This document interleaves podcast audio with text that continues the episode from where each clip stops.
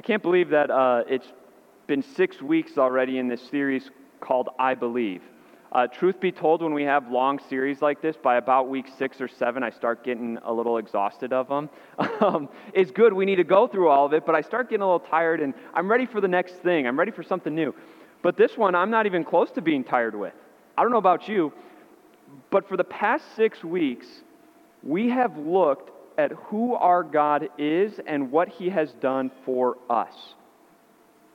For the past 6 weeks, we have seen different aspects of the truths of God. And it's helped us to grow closer to our Lord and Savior Jesus, God the Father, and God the Holy Spirit. If you haven't been with us the last couple weeks, we're in this series called I Believe as we look at the Apostles' Creed. And I start this every Sunday that we've been in this series. What are the two reasons that the Apostles' Creed was written? 100 AD, it was written, number one, so that people knew who God was. At that time in the Christian church, a Bible wasn't all written and composed into one big book like we have it today. They were all different letters, and so people were wondering, who is God? And so the pastors and theologians sat down with Scripture, saw the truths of Scripture, pulled them out, and formed a statement of faith that we call the Creed, so that people could confidently say, here's who God is. The second reason that they wrote it was to combat false teaching. Even at 100 AD, false teaching about who God is crept up in the Christian church. And so the statement of faith was used to say, no, what you're teaching is wrong. Here's what Scripture teaches about who our God is. So those are the two reasons: to let people know who God is and to combat false teaching. And for the past couple weeks, we've been looking specifically at Jesus. We've looked at His birth. We had Christmas in July, and it was awesome. We looked at His death, His suffering, death, and burial. We looked at His resurrection. And now this week we look at the phrase, He ascended into heaven and is seated at the right hand of God the Father Almighty. And so here's my question. If we were to start over and write our own statement of faith of who Jesus is and what He's done for us, would we remember the ascension? Would we remember to put in our statement of faith the truth about Jesus, that He ascended into heaven and is seated at the right hand of God the Father Almighty? Maybe for some of us, we say, well, yeah, because I confess the creed almost every week, and since I was a little kid, and I know that that's in there. But even myself included, I'm not preaching to you, I'm including myself in all this. I think sometimes we forget about the ascension. We focus a lot on Jesus' birth, His life, His teaching, His death and resurrection, but the ascension kind of gets put in the background. And yet Jesus ascended into heaven. And it brings you and me comfort and confidence today. That's what we're going to see as we look at the letter to the Ephesians, as we look at Paul's words in Ephesians chapter 1. Let me show you a map. I know this map is going to be really small, and you're not going to be able to read anything on it, but I stretched it out on purpose so that you could see all the surrounding area. It's in the circle spot. That's where Ephesus is, and that's where we're focused on. That's where the letter is going to. Paul wrote a letter to the Christians in Ephesus that we know as Ephesians. He wrote it in prison while he was in Rome around 61 to 63 AD. At the same time, while he was in prison, he wrote the letter to the Colossians and Philemon at the same time. And so since he was already sending those two letters, he wrote a letter to the Ephesians to encourage them. What I love about the letter to the Ephesians is that it is symmetrical. There's 6 chapters, and the first 3 chapters deal with what God has done for your salvation, how God has accomplished it, how He's taken care of everything, how you have the full assurance that heaven is yours because of Jesus Christ, and to Him be praised. That's the first 3 chapters. The next 3 chapters deal with the so what. Now I know what God has done for me and my salvation. What does it mean for my daily life? That's what Paul talks about in chapters 4 through 6.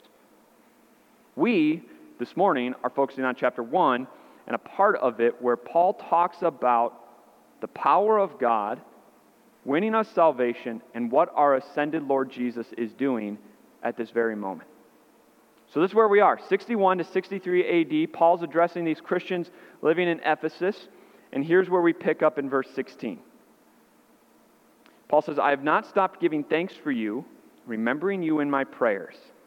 I keep asking that the God of our Lord Jesus Christ, the glorious Father, may give you the spirit of wisdom and revelation so that you may know him better."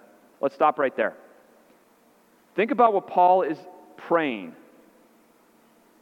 Think about what Paul just said to the Ephesians that he's praying that for them about. He's praying that God pour out the Holy Spirit to give them wisdom and revelation to know God better. What an amazing prayer.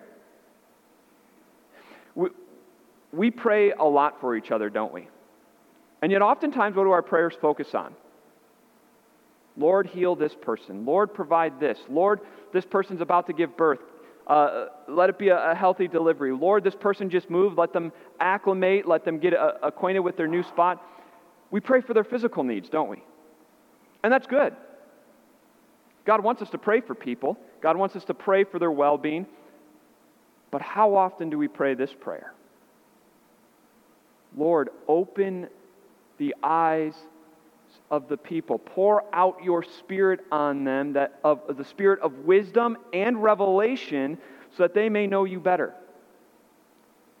The fact that Paul says the spirit of revelation means what?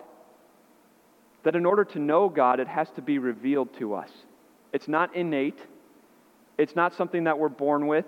God has to reveal it to us. He has to pull back the curtain, so to speak, so that we can see him and know him and understand him. And Paul says, this is what I'm praying for you about, Ephesians. I'm praying that God pour his spirit out on you, that you may know him better. What would happen if we, as a divine Savior family, started praying this prayer for each other? What changes in our lives do you think would take place? What changes in our church would take place as we pray for one another that the spirit of wisdom and revelation would be poured out on us so that we may know God better? Parents, pray this prayer over your children, because it's not innate that they know the Lord. It's not innate that they know Jesus. Pray this prayer over them. Teachers, pray for your students as you teach them this year, that God may pour out a spirit of wisdom and revelation so that they can know God better. Shepherds, pray for those that you shepherd. Connect group leaders, pray for those that you lead in your connect groups. Pour out your spirit of wisdom and revelation that we may know you better. Paul says, this is what I'm praying for, that you may know him better. But he prays something else. I pray that the eyes of your heart may be enlightened in order that you may know the hope to which he has called you, the riches of his glorious inheritance in his holy people, and his incomparably great power for us who believe. Paul says, I'm praying that your eyes go from closed to open, that you go from darkness to light, and see the hope to which you've been called, the glorious inheritance. We know what an inheritance is, don't we? It's a gift that grandma and grandpa, mom or dad, when they pass away, they leave to us. They give to us. That's an inheritance. And I think in my mind anyways, when I think of an inheritance, I think of some fund, money that's passed down. But I wonder if oftentimes an inheritance is given, and we look and we say, wow, I didn't realize Grandma and Grandpa were such big hoarders. There's a lot of junk here that I have to go through now. Great. Paul says, you and I have a glorious inheritance that God wants to give us. It is far greater than the stuff in Grandma's basement.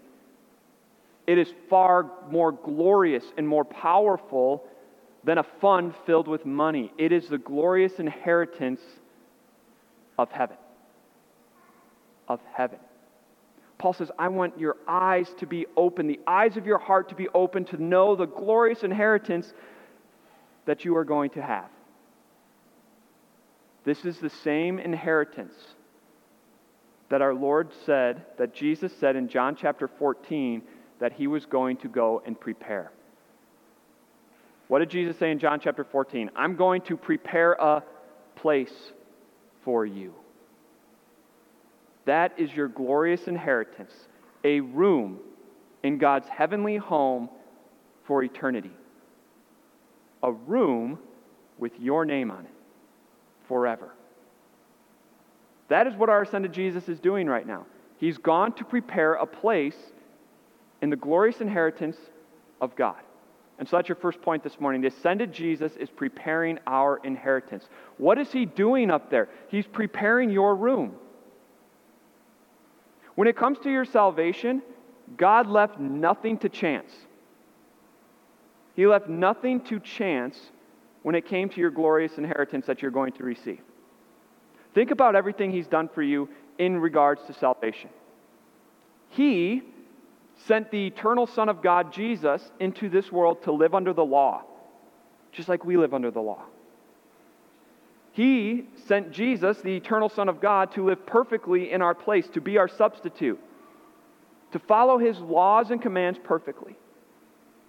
God sent Jesus, the eternal Son of God, to die in our place. God sent Jesus, the eternal Son of God, to conquer the grave so that our end is not 6 feet underground, but our end is in the glorious inheritance, in our heavenly home, in our room, in God's mansions forever. He sent Jesus, the Son of God, to reconcile us to God the Father by removing our sin, removing death, so that we have peace with God. And now he's ascended into heaven where he's preparing you, your room, for eternity. That's what he's doing. He left nothing to chance, not forgiving your sins, not conquering the grave, not even preparing your own room in heaven.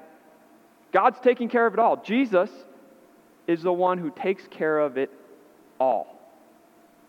And what's that room going to be like? No crying. No tears, no fears, no struggle against sin, no attacks from the devil, no health problems, no mourning, no crying, no pain, no death. Only joy, only comfortability, only security, only happiness forever. And isn't that what our hearts want? Our hearts want to feel secure, want to feel joy and happiness and comfortable. It's what we want. It's what little Tommy wanted. Tommy was 3 years old, and he had to go to the doctor, and he had to have all these tests done on him. It all turned out okay, so that's good. But he had to lay in bed for an hour straight with all these wires attached to him. Now imagine being a 3-year-old where all these doctors are coming in to check on him. He's got all these wires. He barely understands what's going on. He laid and he cried the entire hour. And the whole time he looked at his dad and said, I go home, Dad. I go home. Why? Because at home, there's security. At home, there's comfort.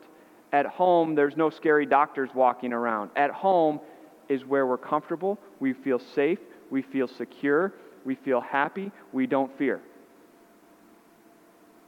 And how true is that for you and me? This life is filled with hardships, filled with troubles. And it makes us cry out, I go home. And Jesus says you will.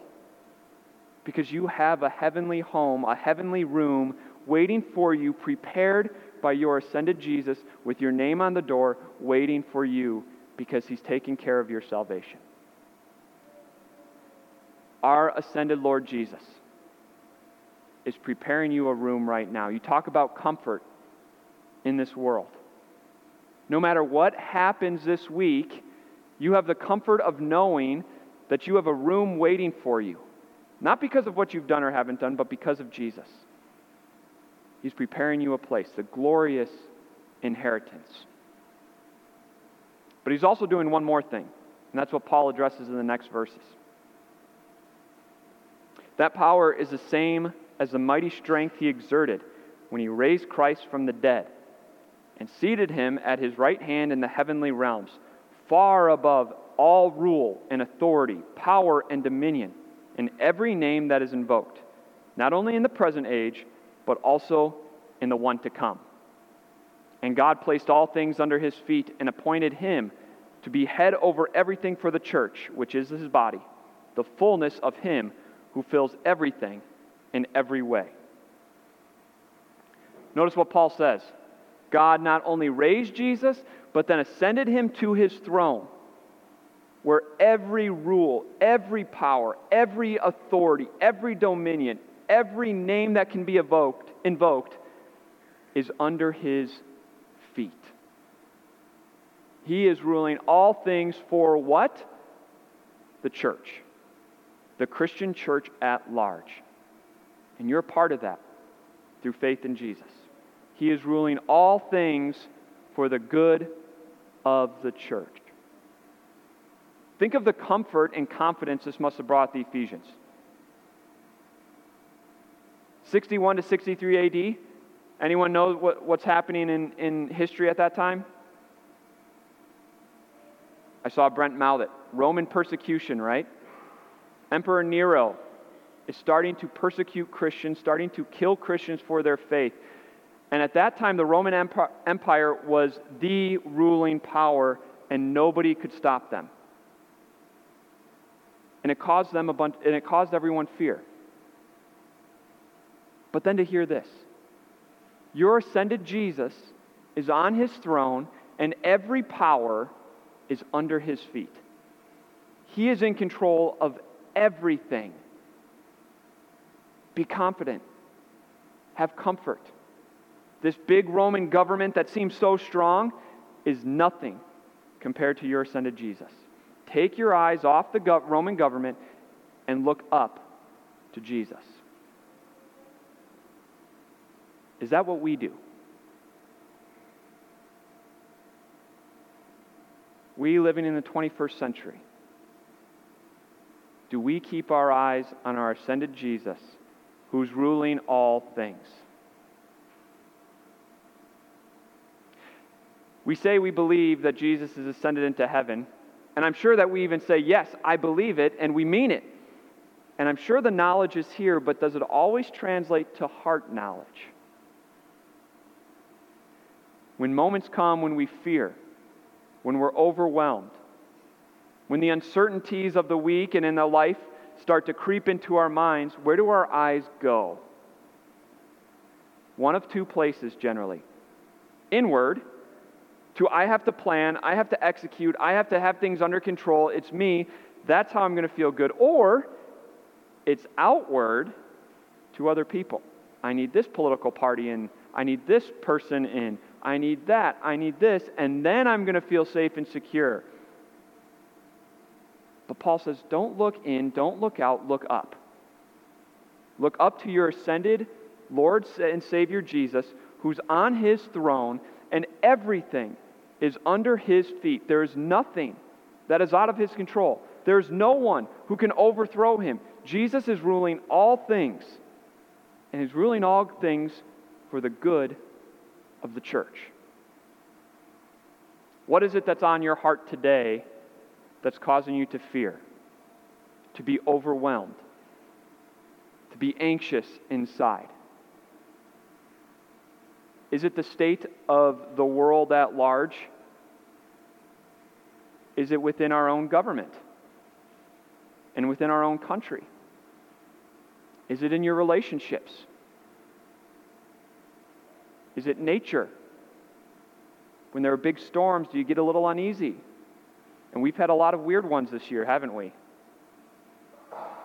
Is it starting a new job and feeling completely overwhelmed? Is it the future for your kids? Jesus is on his throne. And every power, every authority, every dominion, every rule, every name that can be invoked, whether in the present age or in the future, is under his feet. And there's nothing more powerful than him. He is in control of everything. What comfort, what confidence that gives us going into this week, knowing that my Lord and Savior Jesus is ruling all things. But do you know what it doesn't mean? Unfortunately, it doesn't mean that bad things won't happen. If bad things never happened, we'd be in our room that Jesus is preparing for us in God's heavenly home.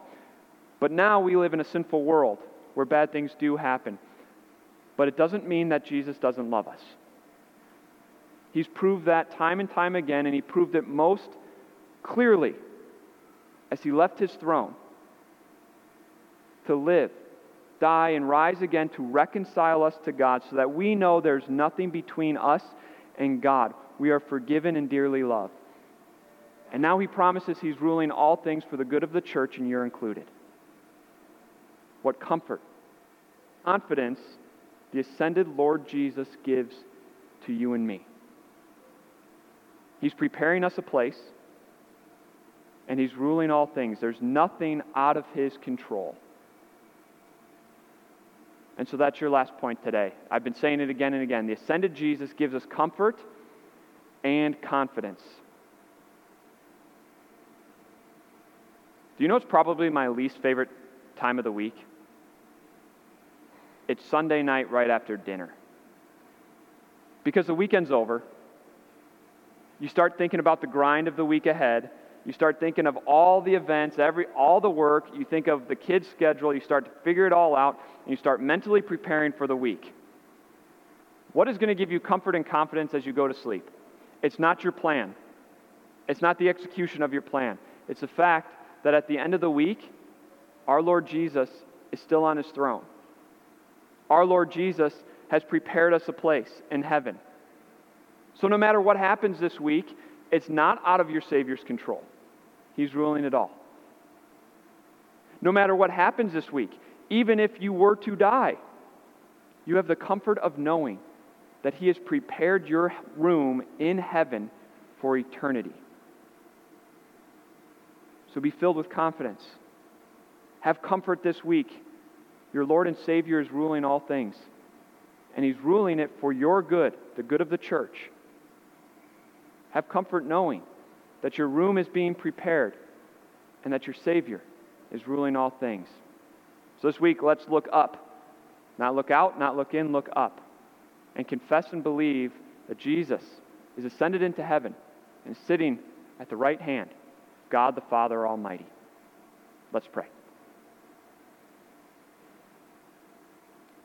Lord Jesus, we praise and thank you that you are the King of the world, that there is nothing and no one that is out of your control, and that you don't rule over, and that doesn't answer to you. We thank you for ruling all things for the good of the church.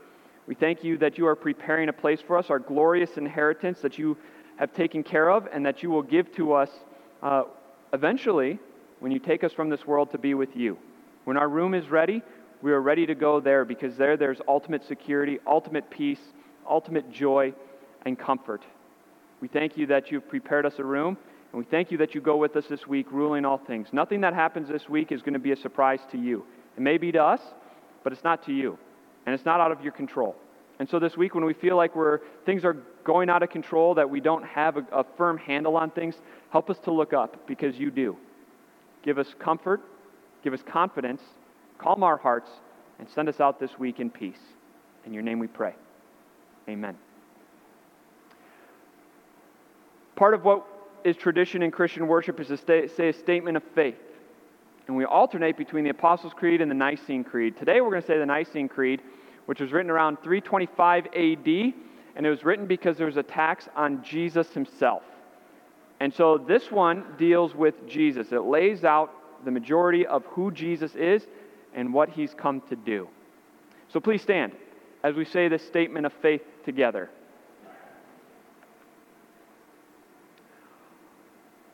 We believe in one God, the Father, the Almighty,